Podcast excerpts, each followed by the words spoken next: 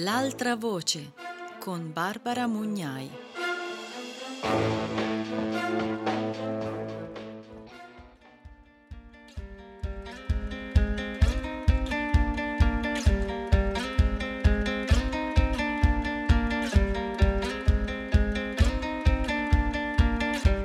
Benvenute e benvenuti a Radio Morpheus. Io sono Barbara Mugnai e questa è L'altra voce un viaggio fra testi antispecisti per ascoltare la voce di chi solitamente non viene ascoltato mai.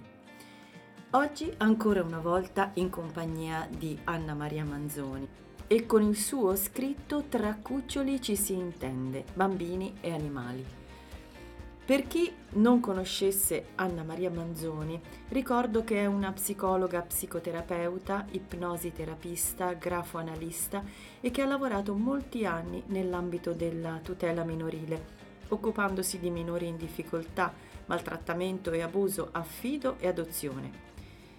Anna Maria Manzoni è convinta che la questione animale coincida con la questione umana e da anni si occupa del rapporto tra gli umani e gli animali essenzialmente della violenza degli uni nei confronti degli altri, argomento su cui ha pubblicato i saggi Noi abbiamo un sogno nel 2006 e In direzione contraria nel 2009, nonché numerosissimi articoli.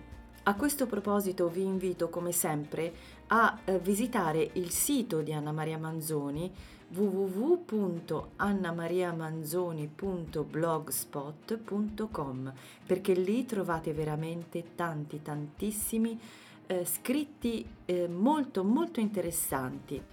Bene, io non dico altro, vado subito a cominciare perché queste considerazioni di Anna Maria Manzoni su bambini e altri animali sono veramente veramente interessanti.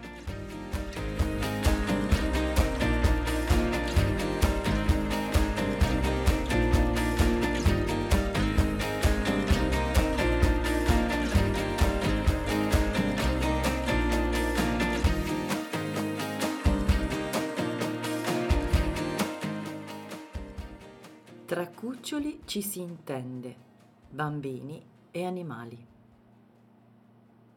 Bambini e animali, naturalmente amici. Se per antispecismo si intende la convinzione che l'appartenenza alla specie umana non autorizza a considerare inferiori le altre specie e ad abusarne, atteggiamento connotato anzi come errore morale, i bambini possono a buon diritto essere considerati naturalmente antispecisti, perché per loro è normale non ipotizzare barriere tra gli esseri umani e gli altri animali, tantomeno credere che le altre specie siano meno importanti della nostra. Jeffrey Moussaieff Masson, grande autore di scritti sugli animali, esprime questa convinzione con parole molto suggestive. Masson scrive ci sono misteri nascosti nel rapporto tra bambini e animali. I primi sembrano percepire qualcosa di fondamentale sugli animali e la loro vita emotiva che gli adulti tendono a dimenticare. Avvertono la somiglianza con il loro piccolo essere. Osservando in un'occasione come il suo bambino davanti a un topino accolto in famiglia come gradito ospite e inusuale amico, rimanesse colpito da quanto fossero graziose le sue unghiette, non può fare a meno di notare come, a fronte dell'abitudine dei bambini di riscontrare analogie, gli adulti si concentrino invece sulle differenze che davanti allo stesso animale li porterebbero per esempio a una prevedibile reazione di disgusto. Disposizioni di non poco conto, perché sono le stesse che si ritrovano alla base di quell'atteggiamento di paura e rifiuto del diverso, quale foriero di pericolo, che connota molte delle relazioni interpersonali e induce a misconoscere la comune appartenenza alla categoria degli esseri viventi e senzienti titolari del diritto a occupare un loro specifico posto su questa terra. Era lo stesso Freud, peraltro, a rilevare che il bambino non esita ad attribuire piena uguaglianza agli animali, sentendosi più vicino a loro che a noi, e solo diventato adulto si vedrà diverso da loro, cioè dopo che saranno intervenuti atteggiamenti pseudo-educativi a ostacolare e trasformare una predisposizione naturale. È da interpretare in questa cornice la dinamica che portò alla nascita della pet therapy, si era negli Stati Uniti nel 1961, vale a dire di quel tipo di terapia che si avvale della presenza di un animale per rafforzare e coadiuvare altri interventi curativi al fine di perseguire miglioramenti nella sfera fisica, cognitiva ed emotiva. Lo psichiatra Boris Levinson, che si stava occupando di un bambino autistico con cui, proprio a causa della sua patologia, non riusciva a entrare in contatto, si accorse che a fronte del fallimento dei suoi sforzi, il bambino stabiliva spontaneamente una relazione con il suo cane, un cocker, casualmente presente nello studio. Come spesso succede, un'osservazione accidentale generò un'intuizione dalle conseguenze insperate. Fu l'inizio di un percorso che indusse Levinson ad approfondire e strutturare le sue considerazioni e a cogliere il grande potenziale terapeutico insito nel rapporto bionivoco uomo-animale, che gli consentì di mettere a punto progressivamente particolari interventi terapeutici esempio eclatante della naturalezza della relazione bambini-animali, anche in situazioni altamente problematiche caratterizzate proprio da un deficit della possibilità stessa di comunicare a livello intraspecifico. I bambini, di fatto, non individuano barriere tra sé e il mondo degli animali. Perché mai non mangiare nello stesso piatto con il proprio cane, non dormire nello stesso letto, non leccare lo stesso gelato? se il piacere è di entrambi e la gioia condivisa, se ci si capisce così bene guardandosi negli occhi e parlandosi con un linguaggio in cui alle parole corrispondono gesti e comportamenti in sintonia, non saranno certo preoccupazioni igieniche del tutto sconosciute o considerazioni filosofico-esistenziali su chi sono gli uomini e chi sono gli animali, rimandate semmai ad altra epoca, a frapporsi allo stabilirsi di una relazione paritaria e gratificante. Di certo questa esigenza di rapporto con gli animali è forte anche negli adulti, se è vero che tutti sentiamo la necessità di avere contatti con le altre specie, in quella che è stata definita da Edward Wilson, il fondatore della sociobiologia, biofilia, vale a dire l'affinità innata con tutti gli esseri viventi, oggi più che mai testimoniata dal numero di animali di affezione peraltro anche di piante, che riempiono le nostre case da quando il processo di urbanizzazione ci ha allontanato dalla possibilità di avere con loro la vicinanza che desideriamo. Per i bambini si tratta di un'attrazione ben più potente, che catalizza la loro attenzione anche davanti agli animali più comuni, quelli che in genere non incuriosiscono, e li induce così sovente a desiderare intensamente di poterne tenere uno con sé, richiesta di cui i genitori più sensibili, anche se spesso impossibilitati ad accoglierla per motivazioni che attengono l'organizzazione familiare, sanno cogliere l'urgenza. Ne è stato esempio in Mondovisione l'atteggiamento di Barack Obama quando alla sua prima elezione a Presidente degli Stati Uniti nel discorso inaugurale a caldo, tra i suoi intenti programmatici ha inserito la promessa di regalare al più presto alle sue bambine Malia e Sasha, un cucciolo di cane, promessa evidentemente fino a quel momento lasciata in sospeso per ben altri impegni e destinata a risarcire la pazienza che loro avevano dimostrato in una stressante campagna elettorale, il migliore risarcimento che si potesse immaginare. Genitori meno potenti ma ugualmente attenti sono consapevoli di questo bisogno dei loro bambini e con il valido supporto del mercato che ne trae profitto incentivano per quanto possono la loro predisposizione. In mancanza di cuccioli in carne e ossa, cominciano a offrire surrogati, popolando i luoghi loro destinati con un universo di figure animali. Asili nido, camerette, parchi giochi, poster, giostre sono un tripudio di richiami al mondo animale che coglie, a seconda, stimola la tenerezza dei bambini verso cuccioli d'altre specie. Non è certo un caso, poi, che i fumetti siano abitati da topi, papere, cani, maialini, tutti antropomorfizzati, capaci di parola e di pensiero umano. che le favole abbiano per protagonisti animali che facilitano la comprensione della morale che vogliono insegnare. Morale che la presenza degli animali rende più facilmente raggiungibile perché essi portano con sé significati profondi, la cui genesi è da ricercare nella preistoria non personale, ma della nostra specie. È ancora Freud ad affermare che il bambino non si meraviglia che nelle favole gli animali pensino e parlino. Solo quando diventa adulto si sentirà straniato da loro.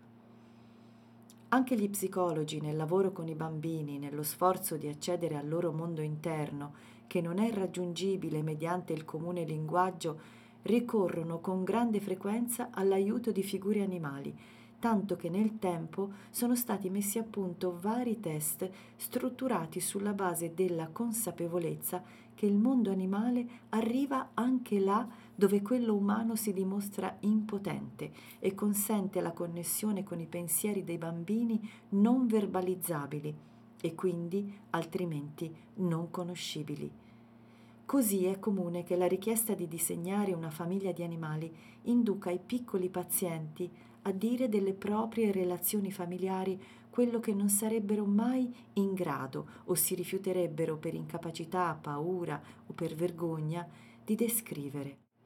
O che nelle macchie non strutturate del Rorschach, che quale test proiettivo per definizione permette di esternare i contenuti del proprio mondo interiore, siano i più giovani a vedere in macchie non strutturate figure animali con una frequenza decisamente maggiore a quella degli adulti, a testimonianza che tale mondo interiore, di specie altre dalla nostra, è evidentemente popolato.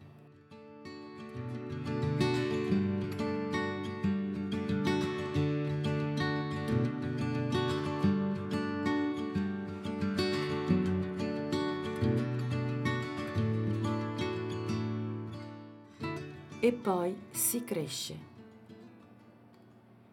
Purtroppo il percorso di crescita è anche un percorso di allontanamento da un mondo i cui contenuti sono tanto indistinti quanto immaginifici e ricchi.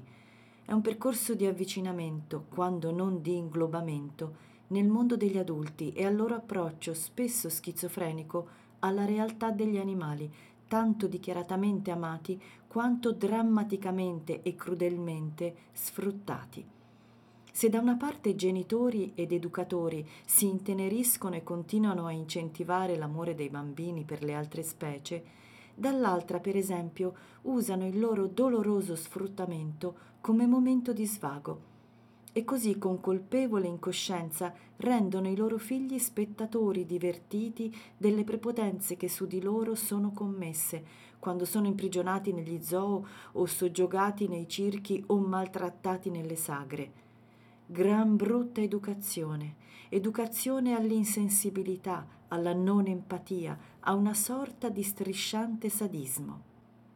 Ma questo sarebbe ancora nulla se la cornice culturale in cui ci si muove non considerasse assolutamente normale uccidere gli animali a scopo alimentare. Quindi guarda pure, bambino, quanto è dolce la mucca con il suo vitellino, che anche lui sembra proprio un bambino con la sua mamma. Dai, andiamo a vedere come sono graziosi i maialini. E cosa c'è di più tenero degli agnellini? Dopodiché ce li mangiamo tutti con serena indifferenza, perché si può amare e uccidere l'oggetto del nostro amore, apprezzare e incrudelire contro.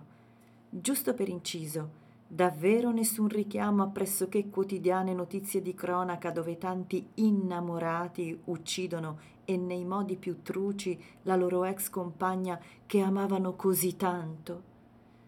Senza entrare in discorsi troppo complessi, non si può non prendere atto dell'enorme confusione che c'è in circolazione riguardo al significato di amore, totalmente scollegato da quello di rispetto.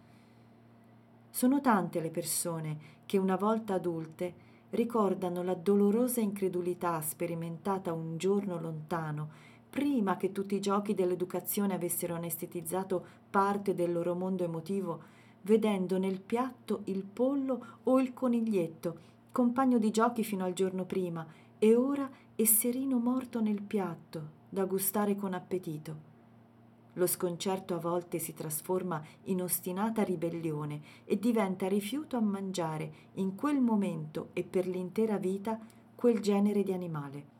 Purtroppo senza che la protesta silenziosa investa animali d'altre specie, per quello che sarebbe un auspicabile effetto alone e per quella capacità di generalizzazione che dovrebbe appartenere alle nostre competenze cognitive. In altri casi, da subito, subentra passiva acquiescenza alle regole dei grandi. E che dire dell'uso di bambini nelle pubblicità di prodotti di origine animale? A quelle classiche del tonno nostromo in cui i bambini entusiasti al seguito del nonno marinaio si eccitano alla tenerezza del tonno, ignari della cruentissima mattanza che ha preceduto la sua trasformazione in cibo, o della carne simmental talmente buona che proprio non è il caso di rovinarsi la giornata pensando agli allevamenti intensivi e ai macelli da cui proviene, si è aggiunta buon'ultima in ordine di tempo quella del salamino cacciatore. La voce fuori campo recita un patetico gioco di parole. L'uomo è cacciatore che sdogana i peggiori luoghi comuni sulla caccia, agli animali e alle donne, in un binomio non certo originale che la vorrebbe insita nel DNA umano, mentre un maschietto e una femminuccia si scambiano fettine di salame, piccole come piccoli sono loro, sorridendo e lanciandosi occhiate affettuose. Quanti disastri pedagogici in soli due minuti! La provenienza delle fettine di salame del maiale, o forse maialino, che nel mondo infantile è oggetto di simpatia e affetto, è rimossa. L'inammissibile sofferenza reale delle bestie imprigionate, amputate, sgozzate, è negata. Mangiare le fettine di salame in un'atmosfera amorevole come quella presentata contamina i vissuti dove tutti gli elementi, amicizia, garbo, cibo, si sovrappongono e non saranno più distinguibili nel ricordo l'uno dall'altro. Carne al cento per cento italiana, prosegue intanto la voce fuori campo che ci rassicura riguardo all'unico problema che individua in tutta la situazione, l'attenzione per la nostra salute. E così, quando i piccoli bambini saranno diventati uomini e donne, i giochi saranno tutti fatti. Avranno imparato che gli animali si possono amare e contestualmente mangiare, che possiamo sorridere e compiacerci là dove c'è intollerabile ingiustizia, perché tanto l'unica cosa che conta è il nostro benessere. Davvero irrealistico pensare a leggi a tutela dell'infanzia che vietino di coinvolgere i bambini nelle pubblicizzazioni di prodotti basati su sfruttamento, crudeltà, morte? Così gli adulti autorevoli, genitori e insegnanti, con l'ausilio del clima culturale, interagiscono nell'inculcare nei bambini convinzioni che ostacolano la presa di coscienza dell'ingiustizia in atto e desensibilizzandoli nei confronti del cibo di origine animale, tolgono delicatezza al loro pensiero che si impoverisce nell'adeguarsi alle regole dominanti, anziché esprimersi nella ricchezza della propria capacità di dare voce fino in fondo ai propri affetti, anche se in contrasto con il pensiero comune. L'educazione si trasforma in questo modo in una guida ad allinearsi ai dettami dell'esistente e il valore pedagogico essenziale è identificato nell'indurre adeguamento al pensiero comune.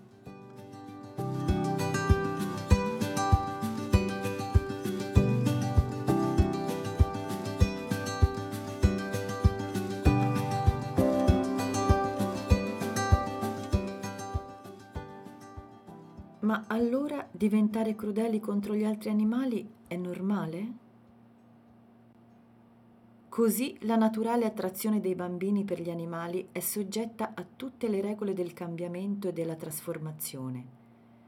Succedono molte cose e talvolta, non molti anni più tardi, si è lì a dover fare i conti con un fenomeno opposto, quello della crudeltà contro gli animali di bambini e adolescenti, che un luogo comune ancora ampiamente diffuso si ostina a considerare espressione di una non preoccupante normalità.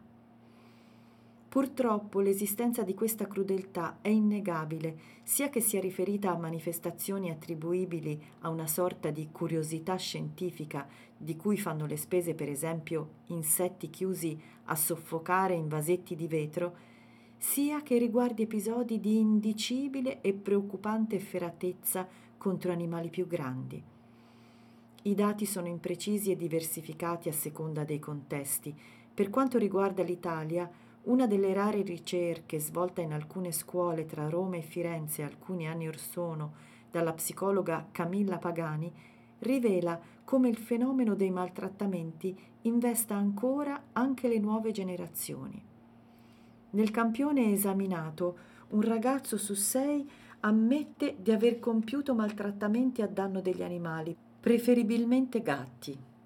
Si tratta in genere, anche se non esclusivamente, di giovani maschi, il cui numero è più che doppio rispetto a quello delle femmine, il che non stupisce, dal momento che è in sintonia con le differenze di genere che per il sommarsi di fattori diversificati sempre vedono il sesso maschile di gran lunga superare quello femminile in tema di violenza. Ci sono poi le cronache che regolarmente offrono all'attenzione di tutti casi di ogni tipo di animali sottoposti alle peggiori sevizie da ragazzini che a volte agiscono da soli, ma più spesso sono organizzati in piccole bande. In genere portano a giustificazione dei loro atti argomentazioni aberranti del tipo mi annoiavo, allora ho bruciato un gatto. Nulla di diverso da quella dinamica colpevole di vittime uccise dai sassi gettati dal cavalcavia da giovani annoiati in cerca di un diversivo per dare colore a un pomeriggio grigio. La tesi che interpreta questa crudeltà come una sorta di passaggio obbligato nel processo di crescita è profondamente scorretta, non solo in base a quanto già argomentato a proposito della naturale attrazione dei bambini nei confronti degli animali, che non può senza ragione trasformarsi nel suo contrario, ma anche sulla scorta degli stessi dati emersi, che per quanto non consolanti indicano che i maltrattamenti coinvolgono solo una minoranza di loro, fatto da solo sufficiente a screditare la tesi della normalità. Tesi che, in quanto non veritiera, fornisce un'alterata percezione e interpretazione del fenomeno e di conseguenza ostacola la messa in circolo dei necessari anticorpi.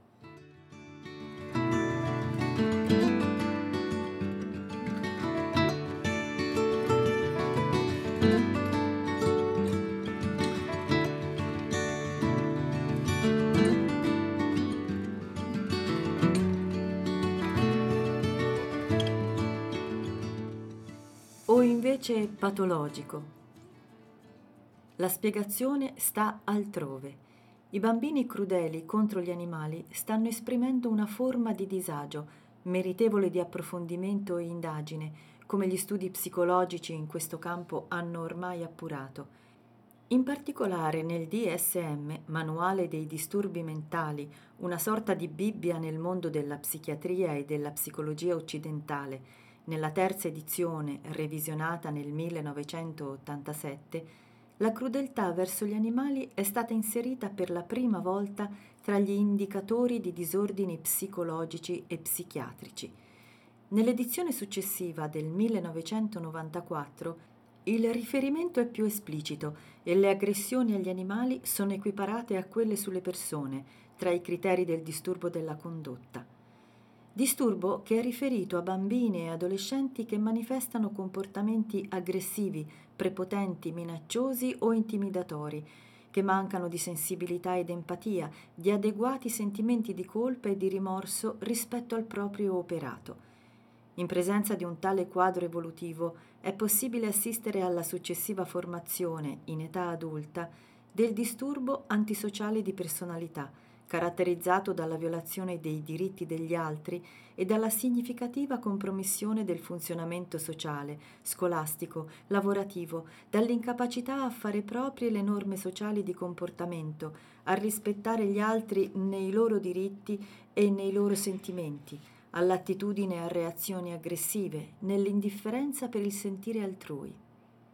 In altri termini, si viene ad affermare con l'autorevolezza che il manuale comporta che la violenza contro gli animali può essere segnale di psicopatologia, indicatore potenziale di una situazione esistenziale patogena, tipica per esempio di una situazione familiare e ambientale particolarmente problematica, spesso caratterizzata da violenza, sia essa fisica o sessuale o psicologica, che passa attraverso vissuti di umiliazione, solitudine, vergogna.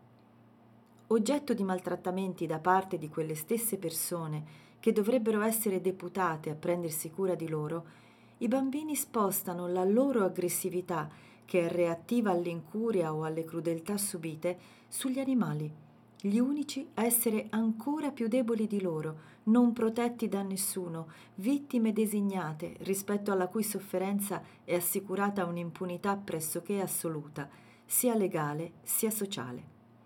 Tale violenza è proporzionale al livello di degrado e al clima di violenza che in genere caratterizza l'ambiente familiare di provenienza e di cui il bambino è vittima. Questo spostamento dell'aggressività è un meccanismo perverso in cui è sempre il più debole a fare le spese della prepotenza di chi è più forte. Il bambino la subisce e poi dirige la sua rabbia, che è un modo di reagire alla sofferenza sperimentata, non verso chi ne è responsabile, troppo forte per essere l'obiettivo adatto, ma su chi è ancora più debole di lui, senza diritti e senza difese. Chi, se non un animale? La crudeltà nei confronti degli animali da parte dei bambini è quindi uno degli elementi che caratterizzano in genere un clima di violenza che di solito coinvolge anche le persone. È una possibile risposta dettata dal coniugarsi della realtà ambientale con le caratteristiche temperamentali che costituiscono l'unicità irripetibile di ognuno tutti noi siamo quello che siamo perché lo siamo diventati, cresciuti in un contesto che è prima di tutto quello della nostra famiglia, poi quello della microsocietà intorno a noi e infine, in modo più vasto e indiretto, quello della società in generale. Nell'interazione dinamica di questi elementi, degli insegnamenti ricevuti e dei valori proposti, si va a generare e prende progressivamente forma il senso morale che poi diventa riferimento dei nostri comportamenti. Le manifestazioni di violenza si generano e vivono in un contesto che le giudica come valore anziché disvalore. Interessante l'affermazione di una studiosa quale l'antropologa Margaret Mead, la quale sostiene che una delle cose più pericolose che può accadere a un bambino è quella di uccidere o torturare un animale senza subirne alcuna conseguenza. Se questo succede, si aprono le strade a uno sdoganamento della violenza tout court come normale espressione dei più svariati istinti. A questo proposito appare magistrale la sequenza del film Primavera, estate, autunno, inverno e ancora primavera in cui il monaco bambino, con leggerezza e per puro divertimento, stringe con un laccio la testa di una grossa biscia e appesantisce una rana e un pesce legandoli a un sasso in modo da ostacolarne i movimenti. Il monaco anziano decide allora di fargli sperimentare fisicamente su di sé la disperazione che gli animali possono aver provato, legandogli una pietra sulla schiena mentre lo ammonisce che quella pietra gliela toglierà una volta rimediato il suo errore andando a liberare gli animali, ma il peso sul suo cuore è destinato a rimanere per sempre in assenza di un gesto riparatore. Intervento pedagogico fuori moda forse, ma trattato in una sola lezione sulla necessità di entrare davvero nel mondo degli altri per capire quello che provano. Dopo il suo ingresso ufficiale nel DSM quale indicatore di patologia e nel suo legame con la violenza intraspecifica e a fronte di studi successivi, la violenza sugli animali dovrebbe considerare concluso il suo esilio in una terra priva di connessioni con tutti gli altri fenomeni comportamentali. Ma di fatto questa consapevolezza scientifica non si è ancora tradotta in conseguenti approcci al problema. L'area della relazione con gli altri animali è ancora oggi poco indagata e nei report su minori e adulti che vengono in contatto con le istituzioni è certamente più facile trovare riferimenti a pregressi comportamenti lesivi delle cose, per esempio atti di vandalismo, incendi dolosi, distruzioni di oggetti, che non degli animali, quasi che ancora gli operatori non abbiano interiorizzato e condiviso questa convinzione. Succede così che opportune domande e indagini relative alla violenza sugli animali non vengano ancora adeguatamente proposte, con la conseguenza di mantenere il fenomeno in una zona d'ombra. Negli Stati Uniti, dove il maggiore interesse al riguardo si è tradotto in studi conseguenti, è diffusa la convinzione che nelle famiglie in cui vige un clima di violenza questa viene esercitata contestualmente contro le donne, contro i bambini e, se sono presenti, contro gli animali. Non è certo difficile capirne la ragione. La crudeltà che mettiamo in atto contro di loro è collegata a carenza di sensibilità, di empatia, di rispetto. Esattamente come gli uomini, gli animali inviano segnali di sofferenza fisica e psichica del tutto interpretabili. Non capire il linguaggio del dolore fisico e di emozioni quali la paura è sinonimo di analfabetismo emotivo e affettivo, dal momento che si tratta di un linguaggio universale che appartiene in egual modo a umani e non umani. La ricerca della fuga, il rattrappirsi, mandare urla o contorgersi, l'aggressività controreattiva non sono certo passibili di misconoscimento.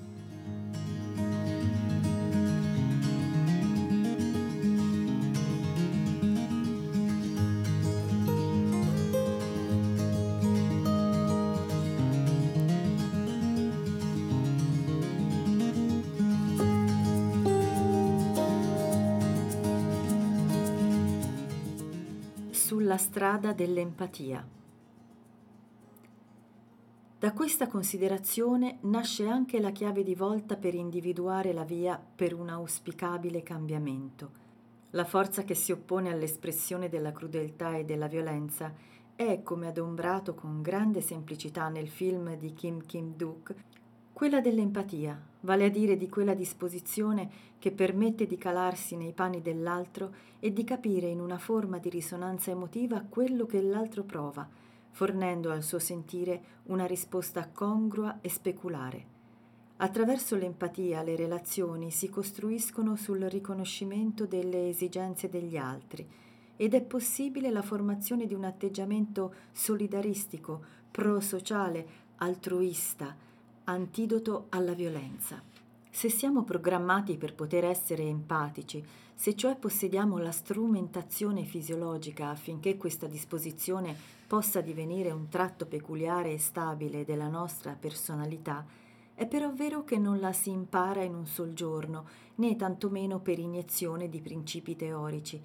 È piuttosto l'educazione nel suo complesso a svolgere un ruolo fondamentale educazione che per aver valore deve essere prima di tutto educazione al rispetto dell'altro, tanto più necessario se l'altro è debole. Altro che non ha alcuna importanza che sia umano o non umano. È processo continuo che passa innanzitutto attraverso l'offerta di modelli di comportamento. Anche l'osservazione di come gli adulti trattano l'animale di casa offre ai bambini un insegnamento che viene introiettato di come devono essere trattati gli esseri più fragili, più dipendenti da noi, più vulnerabili, quelli a cui siamo legati da una relazione che per forza di cose è asimmetrica, ma non per questo può esprimersi come prevaricazione. Il compito non sarebbe poi così gravoso, visto che i bambini sono i primi a offrire disponibilità a comportamenti di affetto, amore, comprensione degli altri animali il problema sono semmai gli adulti, i quali non possono trasmettere ciò che non sono o che non conoscono. Difficile pensare ad adulti degradati o crudeli che impartiscano lezioni di empatia. Il saggio Nell'albergo di Adamo si apre con questa citazione di Adorno.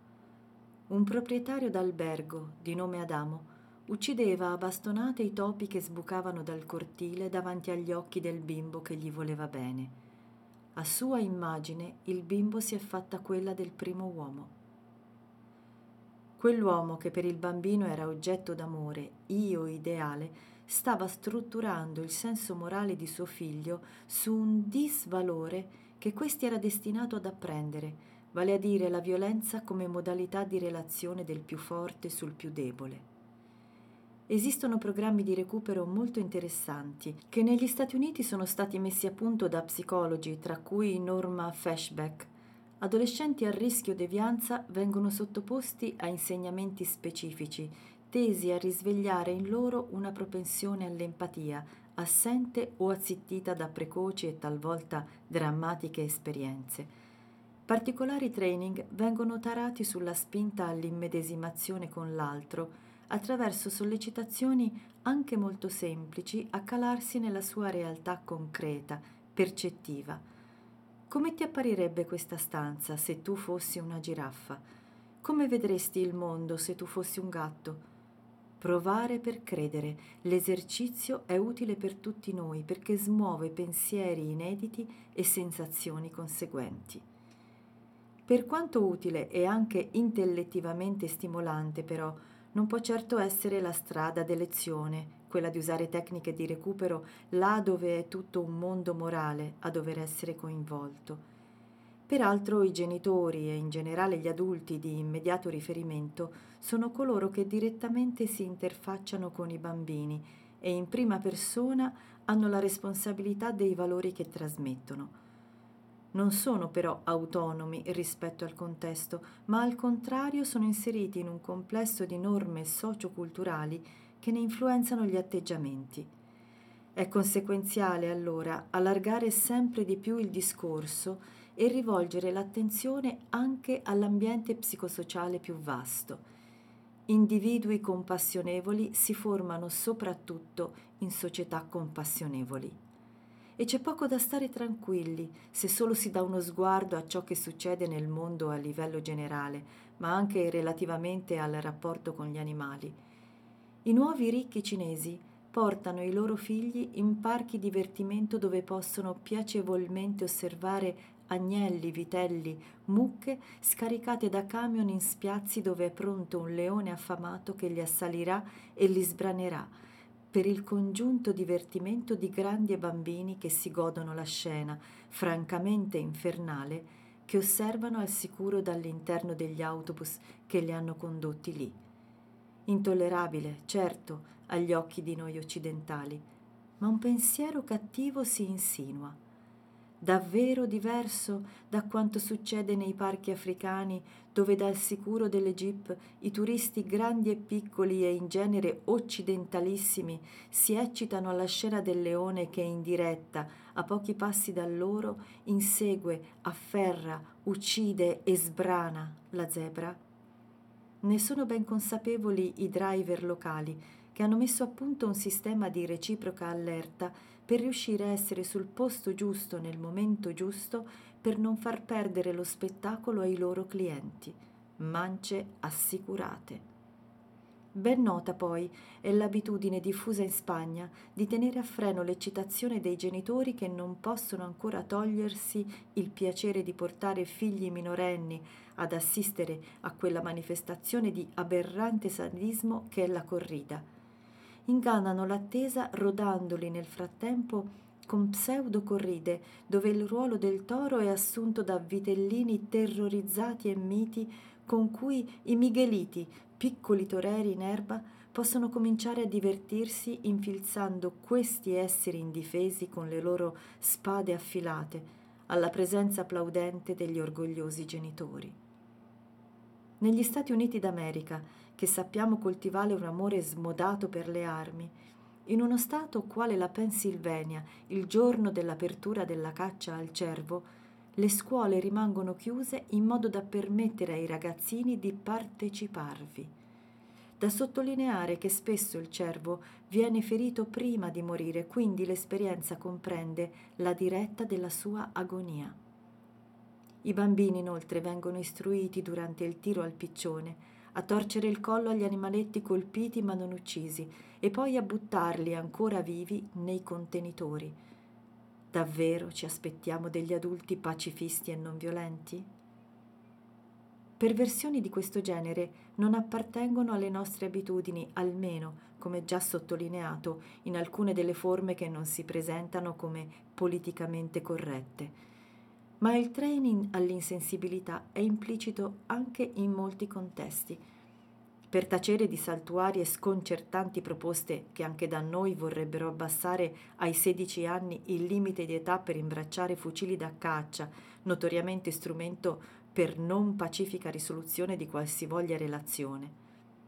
Bisognerà prima o poi decidersi a cogliere l'insegnamento alla durezza contenuto nella cosiddetta pesca sportiva, dove i bambini vengono accompagnati dai grandi a passare bucolici pomeriggi prendendo all'amo un pesce e procedendo, più con soddisfazione che indifferenza, a strapparglielo dalla bocca, interpretando il suo dibattersi disperato come espressione di semplice automatismo, proprio come con convinzione suggeriva Cartesio secoli fa, quando esortava a riconoscere nelle urla di animali torturati nei laboratori di vivisezione solo rumori meccanici. Bisognerà anche capire che sollecitare i bambini a parteggiare per un uomo nerboruto con frusta in mano, che sotto i tendoni di un anacronistico circo piega al suo volere con la forza del terrore un animale terrorizzato, è scuola di prepotenza. Bisognerà rendersi conto che se davanti all'angoscia della tigre che va per sempre avanti e indietro nei pochi metri della gabbia in cui è rinchiusa, prigioniera senza colpa, gli adulti convincono i bambini che si sta divertendo, anziché insegnare loro a cogliere il disagio e la disperazione, impartiscono un'educazione alla non condivisione della sofferenza altrui, alla sua negazione, all'indifferenza, all'insensibilità. Non è senza imbarazzo ricordare che giusto un secolo fa, nella discussione di un disegno di legge del Parlamento italiano sulla protezione degli animali, si leggeva La tutela degli animali è connessa col problema dell'educazione, perché ogni mezzo per addolcire il cuore del fanciullo e abituarlo alla pietà resterà sterile se egli dovrà assistere a crudeli e continue sofferenze degli animali e si abituerà a considerarli come cose e non come esseri sensibili. Cent'anni dopo i legislatori restano distaccati e disinteressati alle tante richieste di impedire l'uso di animali nei circhi, di liberarli dalle gabbie degli zoo, di smettere di tormentarli in crudeli sagre paesane. Sono passati cento anni anche da quando negli Stati Uniti si metteva a punto la cosiddetta Human Education, educazione umanitaria, una sorta di educazione globale da proporre nelle scuole come insegnamento al rispetto e alla comprensione degli uomini, degli animali e della natura. Imparare a trattare gli animali in modo compassionevole, gentile, responsabile, come musica di fondo di ogni altro insegnamento. Di proposte analoghe oggi si vedono solo esili tracce, non sempre l'evoluzione della civiltà va di pari passo con l'evoluzione del senso morale. Quindi il percorso che allontana il mondo dell'infanzia dall'intenerimento nei confronti degli animali per inserirlo in quello in cui il rispetto per loro troppo spesso è andato perduto, è articolato. Ne è responsabile il modello stesso di riferimento proposto dagli adulti, spesso colpevoli di una più o meno profonda atrofizzazione delle capacità empatiche dei bambini, con una forma di educazione che in modo talvolta sotterraneo opera inculcando convinzioni che li induriscono nei confronti degli animali. Se i bambini imparano a rispettare i diritti degli animali e a riflettere sul loro dolore e la loro sofferenza, allargheranno le loro capacità empatiche. L'universalizzazione dell'empatia fino a includere tutti gli esseri viventi è il vero traguardo della razza umana, l'unico in grado di cambiare davvero l'attuale stato delle cose. Davvero non possiamo permetterci di perdere la grande occasione rappresentata dall'educazione. Non possiamo impoverire e trasformare le potenzialità dei bambini, ma abbiamo il dovere di arricchirle del valore di un'educazione che cominci con l'insegnare il valore della non violenza.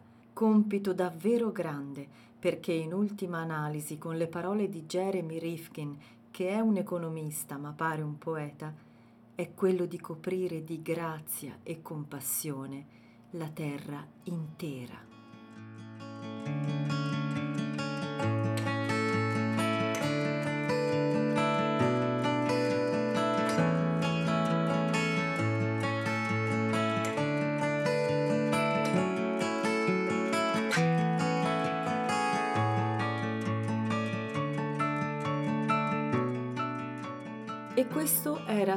Cuccioli ci si intende, bambini e animali di Anna Maria Manzoni.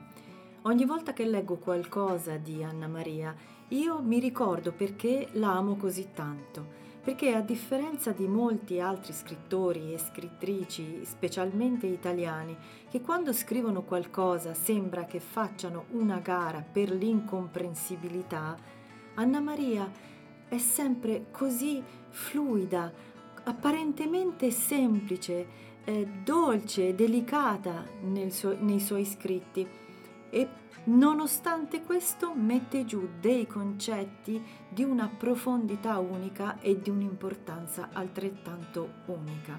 È veramente un piacere per me sempre leggere Anna Maria Manzoni e spero che sia stato anche per voi un piacere ascoltare.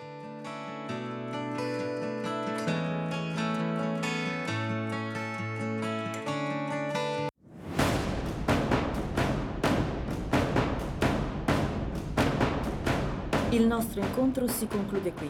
Io vi ricordo che potete lasciare commenti, suggerimenti e richieste sulle nostre pagine Facebook Radio Morpheus e l'altra voce, sul nostro sito radiomorpheus.it e sulla nostra pagina Instagram Radio Morpheus. Eh, vi ricordo anche che ormai è una consolidata realtà il nostro podcast per riascoltare tutte le puntate fin dalla prima lontanissima dove volete, quando volete, con chi volete. Aspettiamo le vostre parole e se questi incontri vi piacciono, mi raccomando, raccontatelo in giro perché più siamo, meglio è. A risentirci presto con l'altra voce e Radio Morpheus. Ciao ciao!